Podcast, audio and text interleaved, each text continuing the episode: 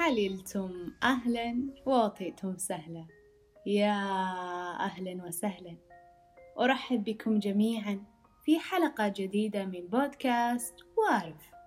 هنا المكان الراحب المتسع لكم جميعا بجميع الأفكار والمشاعر والمواقف بين جوانب الحياة المتعددة الاجتماعية والنفسية والروحية والفلسفية في أحيان أخرى. في البداية أود أن أهنئكم مع حلول هذا الشهر المبارك. أعاننا الله على صيامه وقيامه.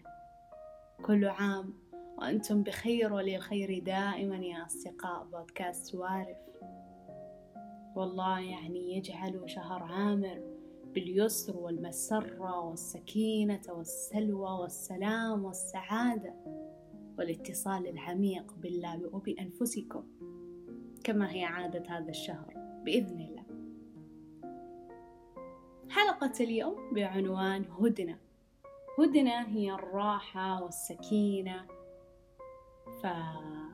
فالراحة مع النفس والسكينة والاستقرار في أمور الحياة كافة مثل هذا الشهر المبارك سبحان الله.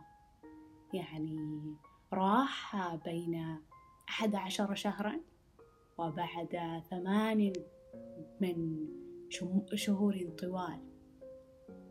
يتغير فيه العادات والأفكار يصبح فيه تهذيب روحي وترتيب داخلي نسعى فيه للارتباط بالخالق أكثر بأي عمل صغير نعمله. وإحنا عارفين إن ممكن هذه العادات والأفكار اللي نمارسها في هذا الشهر تستمر معنا إلى مدى الحياة. تصبح عادة ما نقدر نستغني عنها. لذلك بين كل فترة وفترة إحنا نحتاج ناخذ هدنة مع النفس. قضاء وقت أقرب إلى الروح الداخلية وتنظيف الداخل.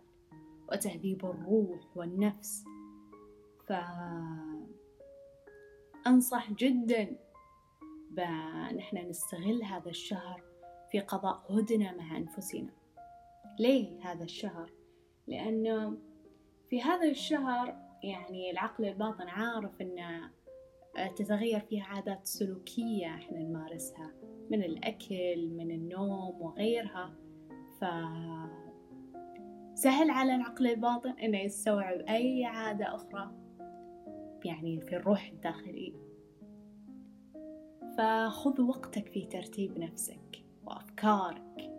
مثل ما تأخذ وقتك في ترتيب غرفتك أو ملابسك أو أي بعثرة كانت عندك.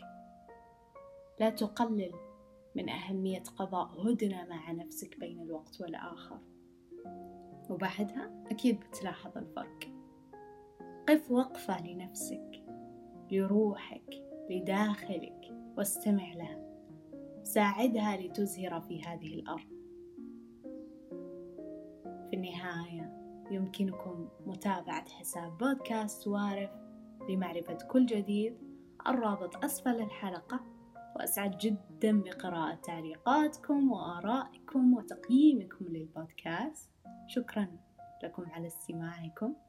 دمتم. بألف خير وإلى اللقاء.